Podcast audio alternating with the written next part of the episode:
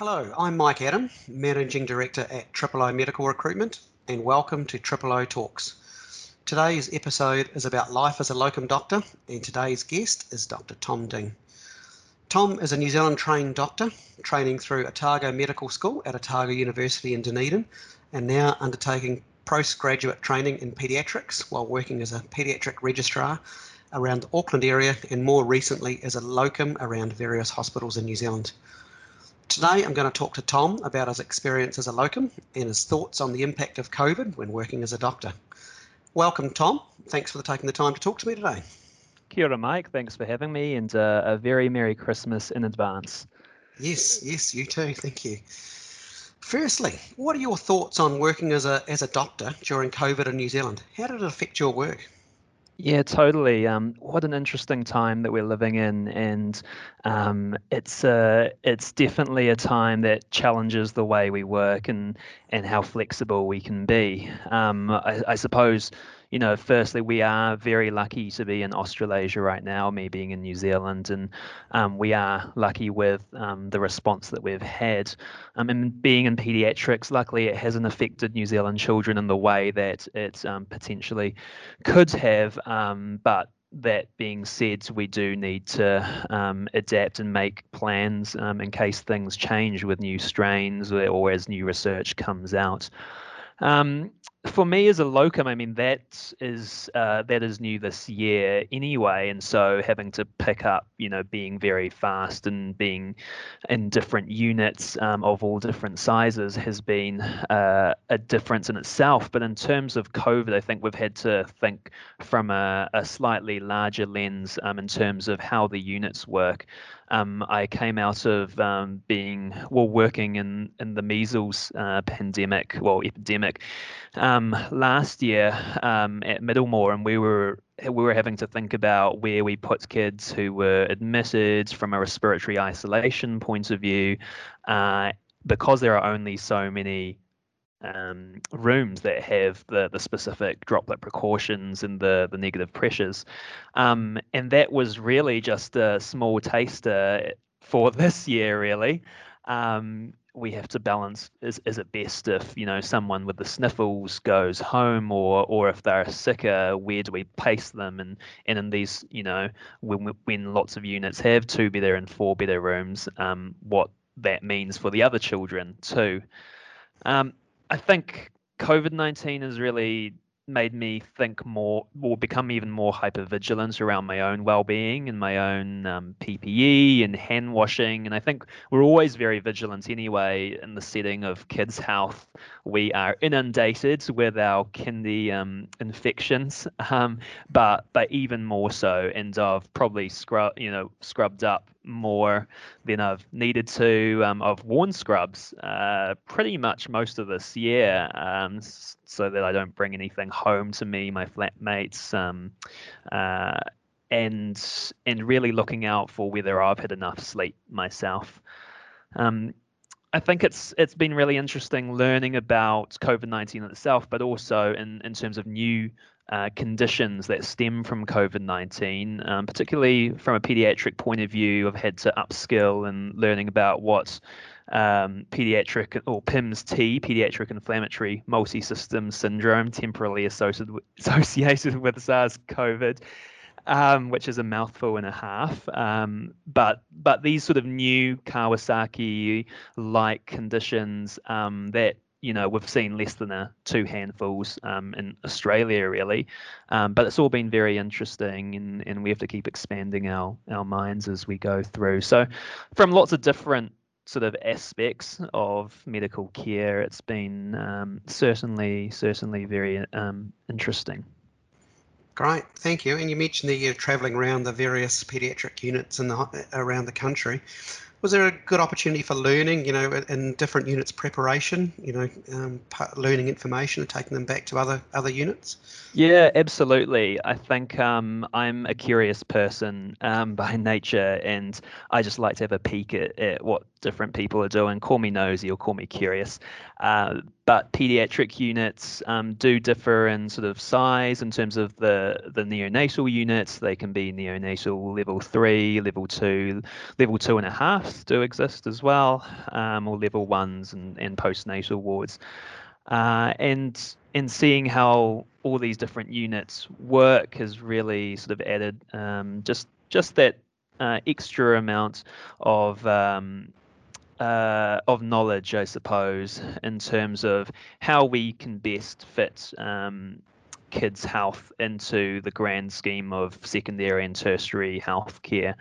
Um, so yeah, have really have really enjoyed seeing that um, from you know being uh, a unit in a metropolitan, so you know having worked in Auckland and and having kids sent up to you, um, all the way to working in sort of Otago Southland, where they have a large geographical region, um, and you sometimes need to to go out to um, other centres as far out as um, Haast um, on actually the last week of um, been fortunate enough to go on helicopter orientation down in, in Dunedin um, because that is a potential risk. And um, lo and behold, on the same week, we had to do a heli retrieval of um, some preterm babies from Dunstan Hospital. So um, yes, learning about different units, but two, having new varied experiences um, outside of Auckland has been an eye opener and um, has um, been really good for training too. Fantastic. Yeah. That was very timely then, wasn't it? The, the helicopter training yeah, for you. Absolutely. yeah. Almost like it was planned. Yeah. Yeah. And um, what do you think? Is the New Zealand health system well prepared in case we get a second wave of COVID? Yeah, I think, I mean, everyone around the world is um, working under extraordinary circumstances right now. Um, and we are lucky that we do have uh, a government who listens to um, our health professionals' advice, and we are lucky to be able to have, um, you know, those professionals um, within our borders.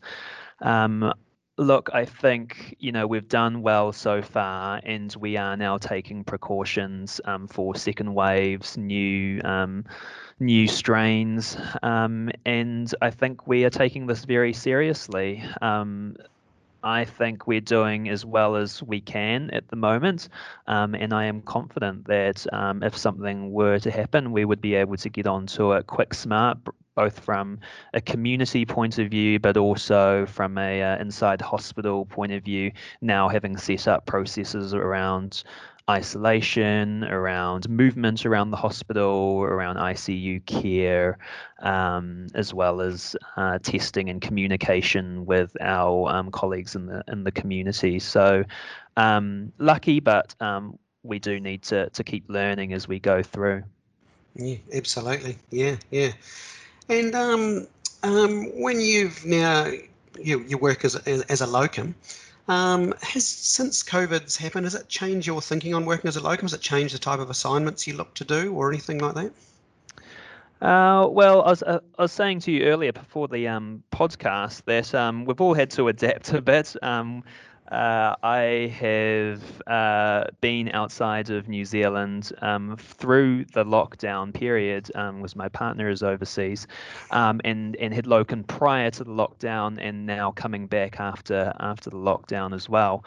Um, I've always been keen to pick up pediatric assignments because that's uh, what I am keen on doing and um, really enjoy it.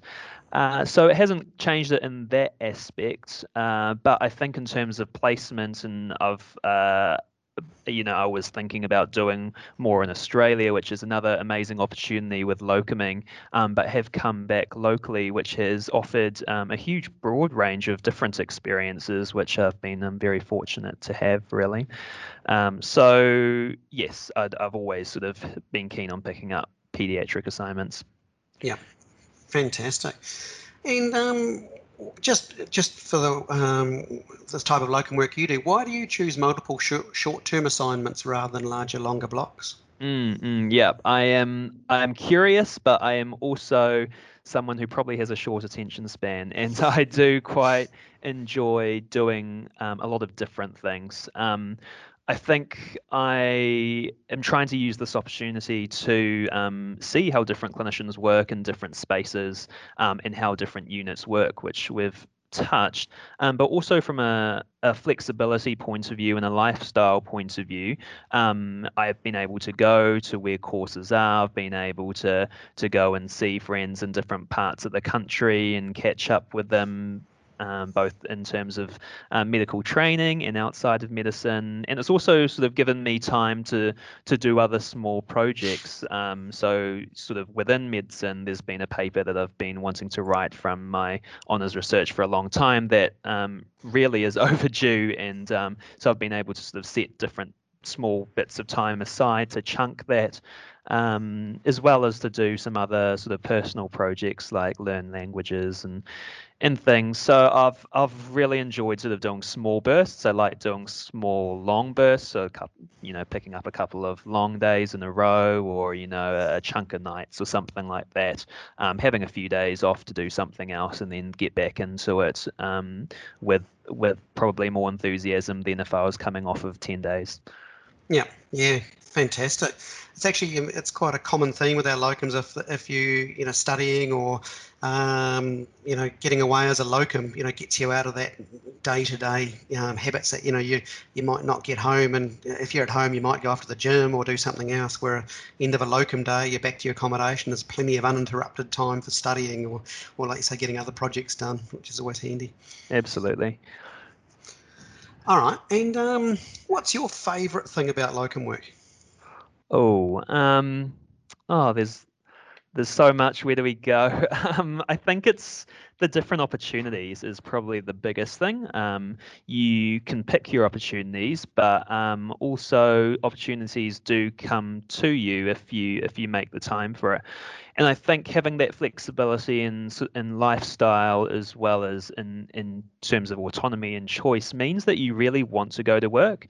Um, and I don't mind staying to to do you know pick up extra procedures or um, to do a to to finish you know um, more mundane jobs um, or to just speak to people and, and learn from them because um, I've picked those assignments and I want to be there.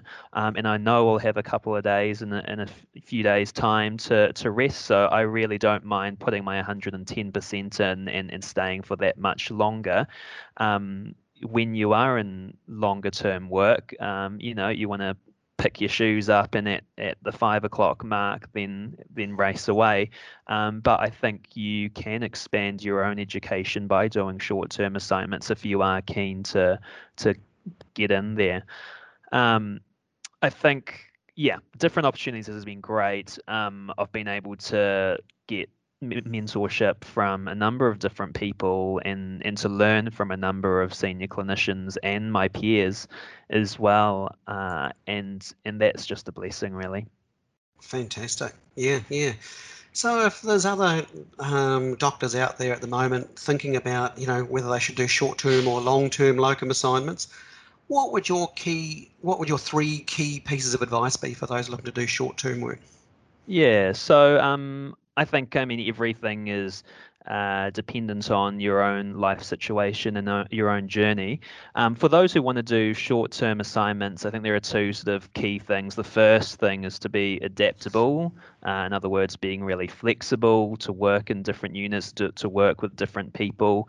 Um, and that might mean changing the way you've always done things. Um, so, for, uh, for instance, there will be different equipment, and I never knew how many different pediatric IV lines there were until I've traveled to sort of over five centres, and everyone seems to have their own favourite bits of equipment and and just uh, lending yourself to to what's available. Um, things like um, handing over to specific people, such as pediatric nursing teams and more generalistic um, hospitals, um, unlike in a place like you know Starship, who where everyone's quite used to um, having kids, or or even learning different IT uh, bits and pieces. It is amazing, again, how many different bits of software there are and um, how it seems that every place has um, a different uh, network and, and a different portal, um, which is improving and changing. You know, I have um, with Clinical Portal, amalgamating a few different DHBs. Uh, but you do need to be flexible with that. Um, the second thing I'd say is is be organised, um, and Triple O really helps with that a lot. They they figure out a lot of the logistics for you um, to make your time there just focused on um, the medical parts, which is the parts that we really enjoy doing. Um, but knowing you know exactly uh, what you're going what you're wanting to get out of that rotation. And and for me it's sort of um, getting a whole lot of general pediatric experience. And so sort of making it known that it, it may be just a basic thing like can i have access to uh, ID access to theatres, PAU, which is the paediatric assessment unit, ED, NICU, PEDS, and the postnatal wards because um, it is, you know, sometimes it's um, you think it's obvious, but um, you sort of just get the pediatric wards or, or something like that. Um, and and Triple O, you know, works together with you to make sure that those sort of basic requirements are met, um, and and everything's more enjoyable. Fantastic. Yeah, yeah. Well, it sounds like you really enjoy your locum work. It's it's um, suited you quite nicely um, over this period, and and um, yeah, hopefully we're able to um, um, keep placing you in, in, in, some more work, learning that experience, keeping your curious mind um, filled, and yeah. Um, yeah. yeah, And like you say, I, I, you mentioned there the, the flexibility. I, I think that's key. Uh, I totally agree with you. The more flexible you are, the more open-minded you are, because like you say, everywhere you go is going to be different um, yeah, different experiences, different systems, different procedures. Um, yeah, it's just all good to soak it all up. So thank you very much, Tom. Um, yeah, that's some really good advice for some other doctors out there um, look to do some locum work. Um, yeah, so thank you very much. It's been much appreciated.